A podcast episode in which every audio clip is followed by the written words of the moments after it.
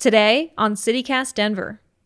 Happy Earth Day. Me, Paul, Peyton, and Lizzie are talking about climate wins and fails in honor of our big blue and green space marble. Today is Friday, April 22nd, 2022. I'm Xandra McMahon, and this is CityCast Denver.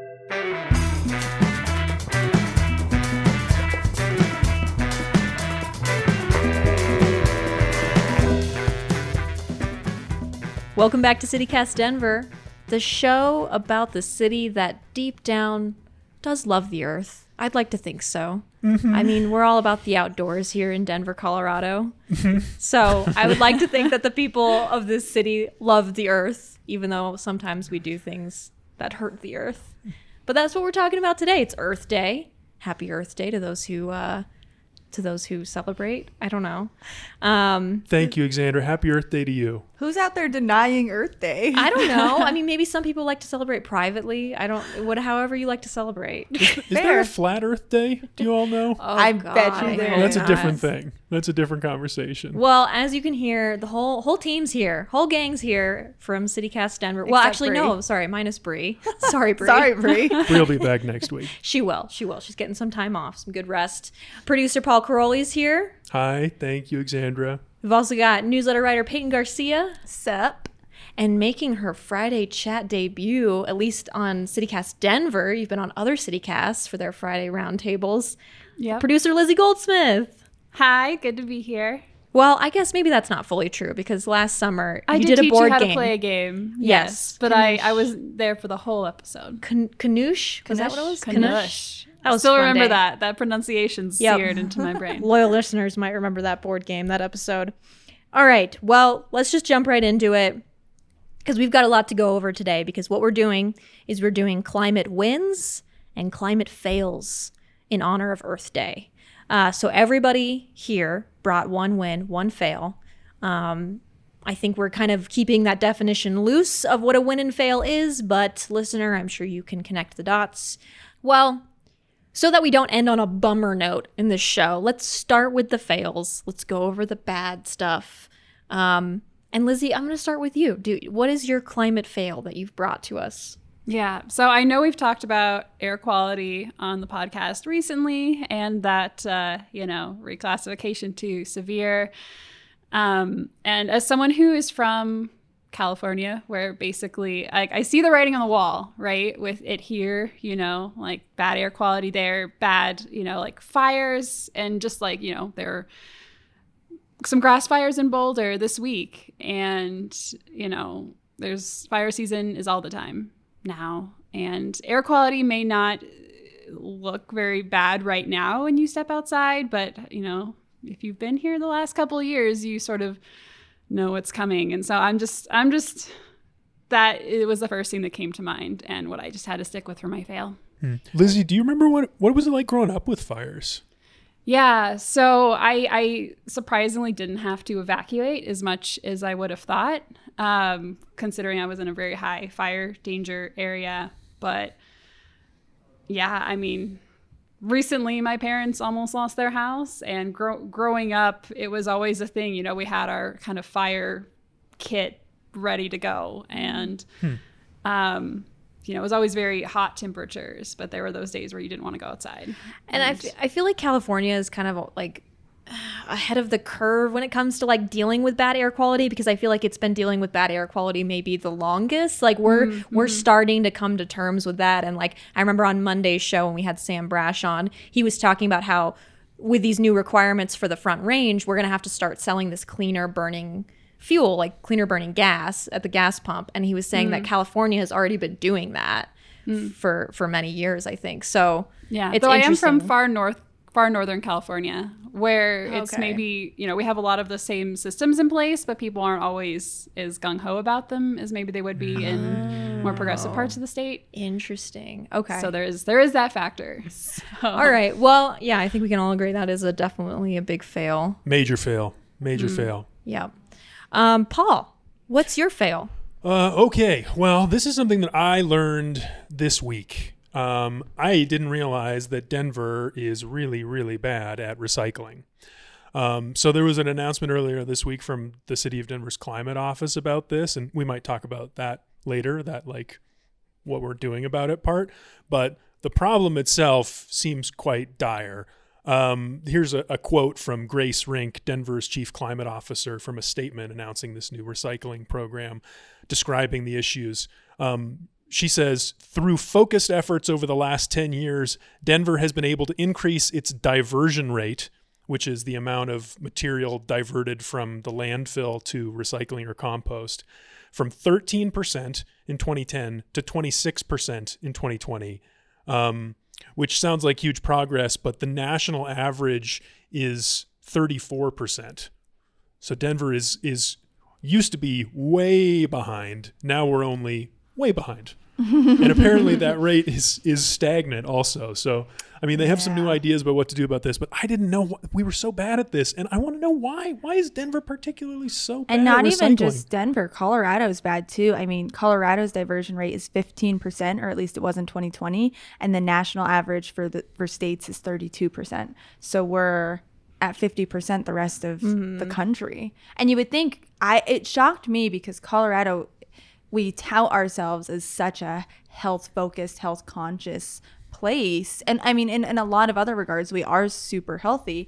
Um, so, like, why the heck aren't we recycling and composting? So, w- early in my journalism career, I did Yeah. a lot of these recycling and trash stories. I don't Oh. know how I just somehow ended up on like the trash beat. and like CPR would call me sometimes their resident like junior trash reporter.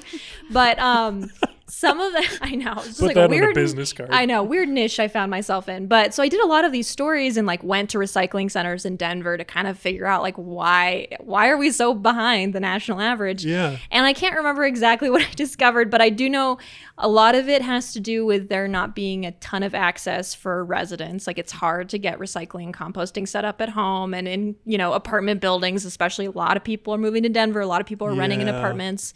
And also like our trash or like the recycling that we send is like really dirty. Like people don't know how to follow the freaking recycling rules about like what to put in mm-hmm. your bin. We, yeah, I wash, I always joke that my husband makes me wash our trash because I wash our trash before, because he's like, Did you know that if that has, if that yogurt container still has yogurt in it, it's just trash? Right. And I'm like, Oh, because yeah, if it's contaminated, they can't put it in the recycling. Yeah, and for, and a, a couple years ago, China actually said because the recycling, most of our recycling gets sent to China, they process it, they turn it into new things. Cool. Of course, yeah. That seems right. And uh, they'll turn it into a T-shirt or whatever, carpet, and send it back. And then, but they were for a while saying that they were not going to accept any more of our dirty trash until we got it under a certain level. Yeah. Because they were just like, this is disgusting. You're sending us stuff that we can't use, and it's like clogging up our system. So you need to figure your stuff out. Yeah. Don't be lazy, guys. Wash your trash. So yeah, look at the go, the go on Denver's website. Look at the rules. Look at what you can put in your recycling bin. Don't put your greasy pizza boxes in there. Yeah. Make sure that you know lots lots of the pizza boxes now come with that lining, Mm-hmm. so it'll soak up the grease. Throw that away. Put the pizza box in the recycling. Anyways, this is something I'm. I My wonder how many, passion's coming back. I wonder how many people have gotten the memo like don't put your recycling in plastic bags and Oh then my god. Oh, put yeah. it in the bin. That's, I see that all the time at my apartment complex, Yeah. which does have recycling, but I'm still skeptical about it because it's just these green dumpsters that they Yeah. Right. just sectioned off, being like, that's where the recycling goes. And I'm like, is this really going to recycling? Yeah. You know, going back to Paul's point though, and you said, Alexandra, like there's a whole number of reasons why it's complicated in Denver to recycle and compost. But I'll push back and be like, a lot of other cities are doing way better than us. I still don't know if that's the answer. It's I possible. Because like I, I I'm truly curious. Like, why are we so bad at it? Is it just are we not promoting it here? And I don't know. yeah. It's weird. when I looked at the like dates of like 2010 and then like 2020 is the period they were looking at. Like, I wonder if we would have. I have no idea if like population growth has anything to do with it. That's a good point too, Lizzie. or a percentage of renters if part of the problem Hmm. is these apartment buildings. Mm-hmm. I don't know. yeah. Definitely more to dig into here. Yeah. Interesting stuff. Yeah, we should do a whole trash show one day. Yeah. Love that. with our trash report. um, all right. Thanks, Paul. Peyton, you're up next. okay. Do you, mine's kind of a bummer. Well, Do you these want are to go? all bummers. I guess they're all okay. So They're all fails. All right, so the UN released a climate change report earlier this month and it was bad. Like they're all bad, but this was like really bad. And um, UN Secretary General Antonio Guterres, um, he spoke at length about it and he did not mince words. The jury has reached a verdict and it is damning. This report of the Intergovernmental Panel on Climate Change is a litany of broken climate promises. It is a file of shame, cataloguing the empty pledges that put us firmly on track towards an unlivable world. And he really called out governments from around the world that have failed to uphold their climate promises. He's like, back when you signed these accords and you made all of these promises, people are not living up to that. And he said, quote, it is a file of shame cataloging the empty pledges that put us firmly on track toward an unlivable world. And it's um it's harsh. I mean, you can go read it. I read the report at UN News and it's it's really depressing. Um he says unless we do something different, uh, that we can expect, quote, unprecedented heat waves, terrifying storms, widespread water shortages, and the extinction of a million species of plants and animals. So basically, it was just like a harsh, harsh reminder that we're doing a real bad job at loving Mother Earth, guys. We have to do better. Um, but I will say, on a bright note, the report did still say it is possible to have emissions by 2030 if governments across the world work harder to curb their carbon output. Um, and some of the recommendations from the report included electrification of transport, less meat consumption, and more financial support for poorer countries. Hmm. So, Had a very don't look up tone to it. yes, exact. That's exactly what I thought of. Like the comet's coming, guys. Major global fail. Yeah, major global fail for sure. But you know, I don't, I don't want to leave you guys like too doom and gloom. Like I said, they are saying that there are ways we can fix this. We just have to like hike up our pants and freaking do it. And one of the authors, I really liked this quote that he shared. He said, It's not like a diet, it is a fundamental lifestyle change. It's changing what you eat, how much you eat, and get on a more active lifestyle. So, I mean, just think of the world like that. We have to take better care of it. Get on a diet. It's or not a diet, a lifestyle change. The skeptic in me, though, is just like, mm, I know. nobody's going to do that. No, at least the people, the important people at the top who make these decisions that will have an impact are not going to do it. Yes.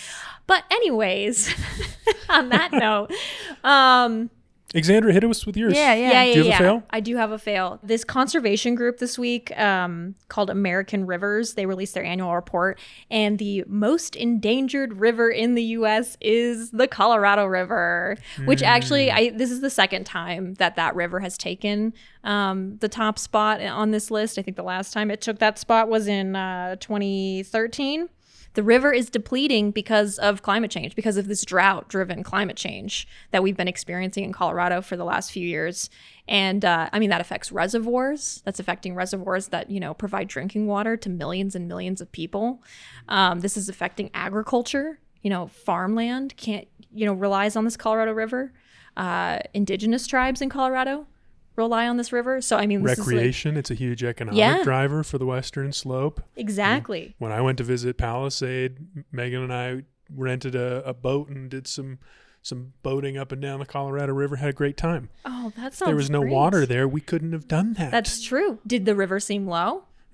Uh, I don't remember. I mean, I only saw it once. It Uh, was, yeah, that's fair. It's hard to like if you're not like a river guy or like a water conservation person, you're like, I don't know, it looks fine, there's water in it. But, you know, apparently it is dangerously low levels. And um I think the report the report says that climate change is to blame, but also what is to blame is bad outdated water management practices. So Colorado just like needs to really adopt some new ways to manage its water, its its natural water. And um, I know that the indigenous tribes in Colorado for a long time have been wanting to get involved because they have good water management practices, and they're like, we can help you. And um, the state has just so far been like resistant to like going to them and being like, okay, yeah, show us like your ways. But they just, I think that that needs to happen if the Colorado River is going to stay. Not to mention they're the ones who rely on it. Like they should Exactly. have a They say. should have a say. because they need that water. Thirty Native American tribes live along that that river basin. Dang. Yeah. That's a lot. Mm-hmm. So That was my fail. as we're talking about the Colorado River, I, I just have to mention this book I read called The Emerald Mile, which is hmm. it's like about the like fastest boat ride through the like entire length of the Colorado River, but there's so much like history woven in Ooh. that like I feel like I learned more about the Colorado River through reading that than I have anywhere else. So The book's called The shout out. Emerald Mile. The Emerald Mile, the epic story of the fastest ride in history through the heart of the Grand Canyon is oh, the title. Yeah. Exciting. Yeah. Wow, that sounds really cool. So that rounds out the fails. Um, we're gonna bring you some happier climate news, some climate wins after a short break.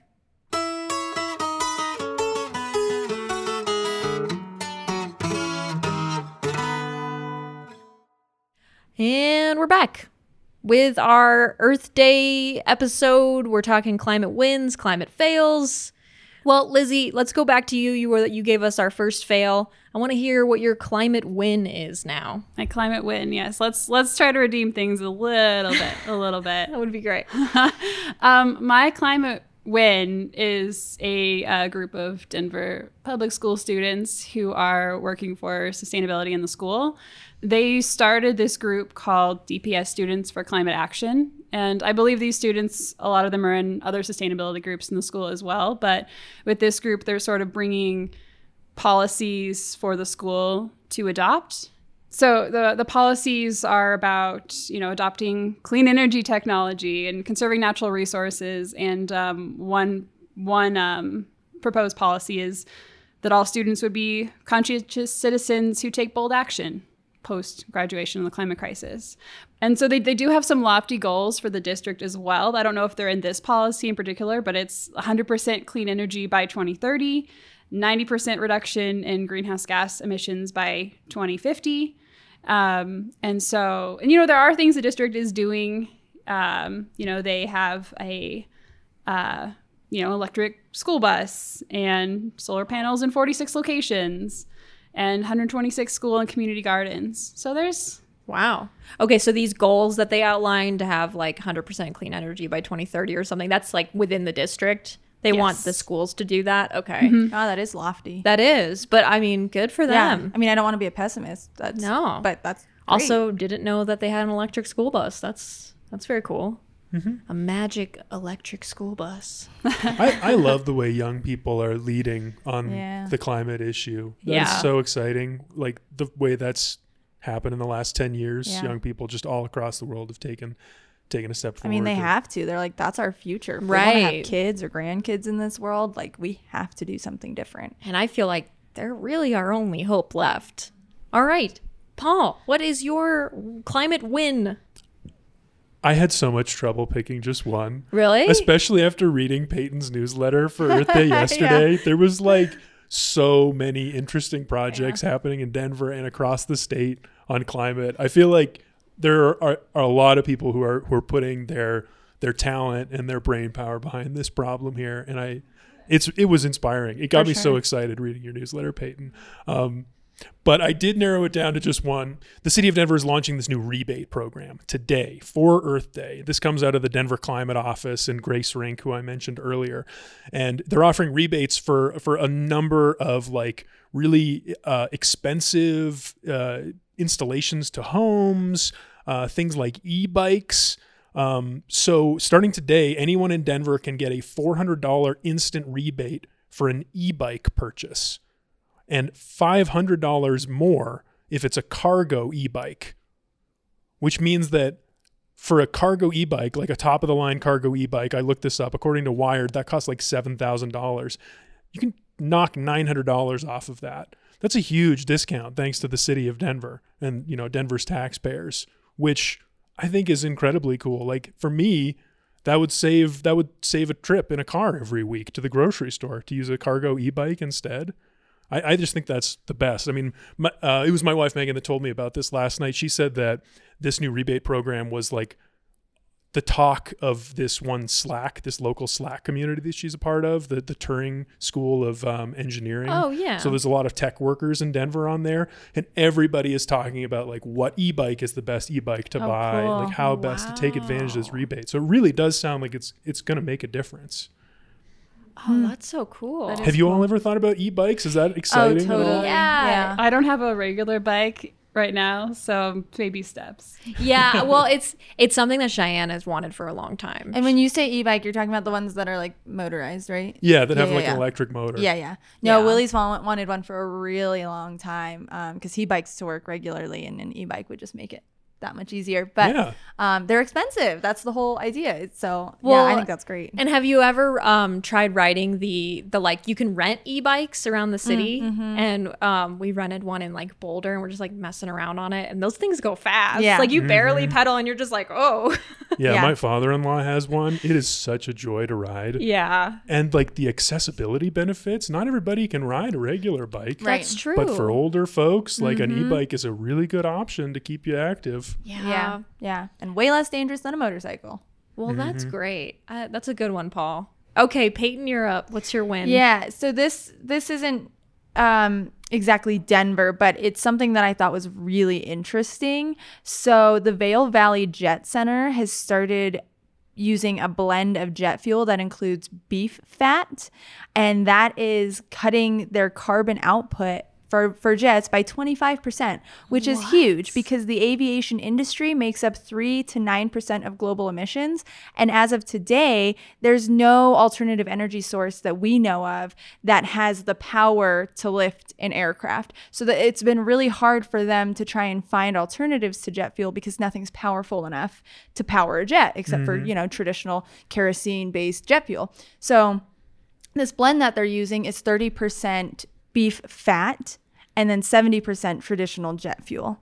Um, and that's really cool. How bizarre. that is so random. What a bizarre thing. And like, how did they figure that out? Like, were they just experimenting with all kinds of animal fat? Well, what if we put this fat in? Well, let's Yeah. try this. There's actually a lot of a lot of things you can do this with. You can do it with like cooking oil. You can do it with like algae. Um, you can do it with a lot of different things. They opted for beef fat, um, which is super interesting. And and part of it is when beef fat burns, the carbon output is still as bad as kerosene, right? So that's because people get confused. They're like, well, once it leaves a jet's engine, it's still putting emissions into the air, right?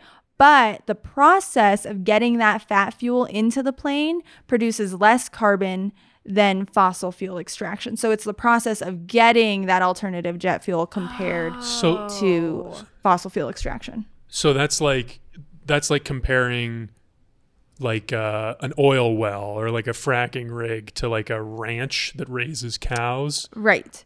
M- My question is so they're getting the fat from slaughterhouses, right? Uh-huh. Um, and I mean, I presume the the benefit is that that fat is already there. It would otherwise go to waste. So they're taking that fat that's already there and utilizing it as jet fuel. However, my question is slaughterhouses are one of the top polluters Yeah. of methane and carbon dioxide. I was gonna So while I think it's very, very cool, and I totally intend for this to be a win, um, it just makes me wonder what that relationship is like and what that dynamic is. That's the thing about so many of these climate Right. wins is like they're all dependent on some sort of business model. Yeah. Like it's all reliant on existing and being sustainable within our Right. capitalist system. And there's a sacrifice that's going to be made. Yeah, it's give and take no matter what. I mean, it just like with the with the organic waste diversion that we were talking about that Denver's trying to get better of. My other win was gonna be my other win option was gonna be that Aspen has done such a great job, and they're um, moving toward passing this ordinance that would ban all food waste from going into landfills. They want to, over the course of ten years, make it so all of their restaurants in town have to have a composting system and are not allowed to put food in landfills anymore because that's a big greenhouse gas emitter if you're mm-hmm. putting organic waste in landfills. But it is incredibly expensive and it's just a, a, it's really really complicated it's a really complicated situation because it's not that it sounds like an easy thing but it's really not that simple and restaurants are really resistant to how they're going to make their business make this work inside of their business model and not lose a crap ton of money so it's complicated it all is but it, I think what you want to take away from this is there's all these places that are trying to make that difference. Yeah, it's just like I think that's I mean that's why Elon Musk is the richest man in the world. He's figured out how to make money while fighting climate change. That's what Tesla is. Yeah. I, it's more. I think that's that's the challenge. Like the one of the other wins that I was considering was this carbon offsets company based out of Arvada, but their whole mm. business model is reliant on government subsidies. And if those government subsidies go away, then they have to pursue these other options that are like le- not actually as good for the climate for like their goal of reducing carbon emissions it's more about offsetting you know emissions from from major airlines and huge huge emitters that aren't going to actually stop. They just want someone to say like someone on the other side of the world is offsetting our huge emission problem mm-hmm. So they So can put that green stamp at the bottom of their website or whatever. yeah and it's all it's all about just making sure that you can stay in the black but put this you know say you're doing good and Yeah, I, I don't, I don't know it's hard to figure out It is. Yeah. It's so complicated, and and the number one thing that I kept seeing is it's like it's so expensive, right? But mm-hmm. I mean, saving the planet is going to be expensive. It's going to come at a cost, right? If it was easy, we would have done it. yeah Well, I think it's just hard when it's like that cost burden is getting shouldered by, you know, regular people or like small business owners. Like, it's like, then that's not really helping. Like, the, the real cost burden needs to be shouldered by the millionaires and billionaires and like these huge corporations. But if like a small restaurant owner is like to have to like really, you know, take on this burden and this expensive effort to compost, it's just like, well, how much of a difference is that really going to make? or, or say a homeowner in Louisville Yes. contending with rebuilding Right. after the Marshall Fire Eh, and adhering to the new green building codes. Ah. you know, is that their that's their burden just because they live in this place that happened to be susceptible Yeah. to a wildfire? Exactly. But this was supposed to be a win. This is a win. So- So, We're talking about wins. so the people who are putting beef fat in their jets because they want to try and make a difference, kudos to you. Thanks for trying. Um, we Thanks for getting really creative. we appreciate that, and it's it's very it's very fascinating. All right. Well, uh, I'm gonna round us out with the wins. Actually, it's kind of a, a, a yin to your yang, Paul, with your fail being that Denver is so far behind with our recycling rates and composting rates.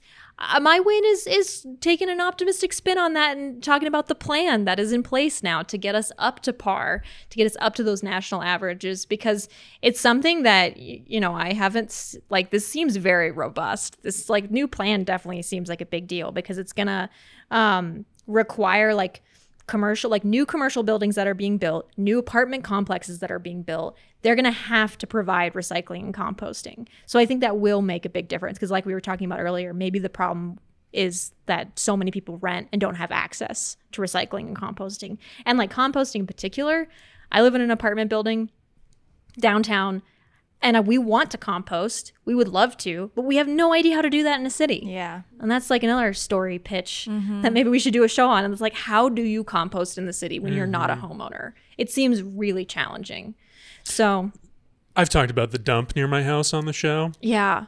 Part of the dump is a p- place where anyone can go and drop off compost, and I do see sometimes people taking carloads full of food waste down there and take you know putting buckets and buckets of this horrible slop into these giant dumpsters of even more horrible Oh, slop. God. Um, so I think you can do it. It's just you know a just a horrible errand Yeah. to pain make in your car butt. It's hard to disgusting know- for a week. And it's hard to know where you start. Like you said, Alexander, like you want to, but it's also like, uh, who do I have to call? What kind of research do I have to do? How how do I do it? I just need a podcast to give me all the answers. Yes, So there you go. we'll do Maybe that, We'll do but- composting in the city episode. Yeah, that that's something that's bugged me. But they're gonna the this new plan that the city of Denver is uh, enacting like will make that more accessible. And then the other thing that that this new plan will do is, um, well, they're considering a ban on throwing cardboard into like the landfill trash type thing. Like you have to recycle your cardboard, which I think is really interesting. I don't know how much of a difference that's going to make because I feel like most people are probably recycling cardboard. That was my question when I saw that. Is I was like, people are throwing their cardboard away. Like I didn't. Some people, ne- yeah. That's interesting to me. I may, my personal habit has always been to recycle cardboard. Um, I didn't realize that there were people who were throwing away so cardboard. Denverite sa- has a quote from someone. Uh, well, according to the plan, it says that it is estimated that 47% of cardboard is sent to the landfill from the residential waste stream and 57% from the commercial waste stream. So it sounds like a ton of cardboard is going to the landfill That's and they want to stop that. Yeah. Like I get it. Sometimes I'm holding, you know, a yogurt container and a can, and I'm like, uh, is this recyclable? What is? What isn't? But like, y'all, cardboard's like the easiest thing That to know that you easiest have to recycle. Like, But some- it probably goes back to this like, well, people don't have recycling, so they just don't have any other true. place to put it unless you want to throw all of your cardboard in your car and drive it somewhere to a center and then dump it there. It when I first yeah. moved here, it took them a while to bring me a recycle bin. So I did that a couple times, like Oh, drove wow. it down. But Oh, I mean, that's just an it's extra. It's a hassle. So, yeah. You know what Megan and I did with our cardboard boxes? We had like 30 boxes when we moved into our, our place a couple years ago. We used them as a weed blocker for our yard. Oh. So we oh. ripped up a bunch of sod and deconstructed the cardboard boxes and laid them all flat and then covered it up with dirt. And so now weeds don't grow through and it's and it's cardboard, you know. So it's all a great idea. yeah. How That's about that really for a smart. climate win? Yeah. Yeah. Bury your cardboard in the yard. Bury, That's just bury it. great. Have your own personal landfill. My- oh. I the did see- neighbors love us. I did see one thing that I was excited about from this program, and that is that increasing recycling and composting pickup to once a week instead of every other Oh, week. yes. Because I often like my recycling bin fills up 1st I mean, Mm-hmm. unless like other people dump stuff in it, but you know that's another issue. But Yeah, that was a problem that we had at our old place when we did have recycling. Like we just had one of those big bins and it would fill up so fast. And so then we were just like hoarding it in our Yeah. kitchen until That until happens to us emptied. too. That's so weird. Yeah, our our recycling bin definitely fills up way faster than our trash can. And then yeah, then we take cardboard boxes and just fill those with recycling. And then our garage is just Yes. full of boxes of We're- recyclable We're all just living amongst our trash and we don't need to. The city of Denver's like, okay, That's great. we will try. Mm, yeah. We will try. Um, all right. Any any other final thoughts about Earth Day, climate wins and fails? Yes, I do. I would like to hear from our listeners. We've been talking about recycling and how to how to do it in the city, how to be more efficient with your trash, um, and we want to hear from you all. Uh, leave us a voicemail with your name and neighborhood. If you have tips, if you have tricks of how to recycle, how to compost efficiently in the city, are you burying your cardboard in the yard? Where are you putting it? Where are you putting it? Uh, call us at 720-500-5418. I love it. Good call. That's good great. call out. All right. That's it. Our producers this week were me, Xandra McMahon, Paul Karolyi, and Lizzie Goldsmith. Peyton Garcia writes our morning newsletter. Bree Davies is our host. Our music is by Los Mocochetes with additional mixing by Tyler Lindgren. If you haven't already, subscribe wherever you get your podcasts. Follow us on Twitter at CityCast Denver and tell a friend about us the next time you see them. You can sign up for our daily newsletter and learn more about us at denver.citycast.fm. Have a great weekend, everybody. Go do something nice to Mother Earth. Speaking of trash, our Nuggets team That's good.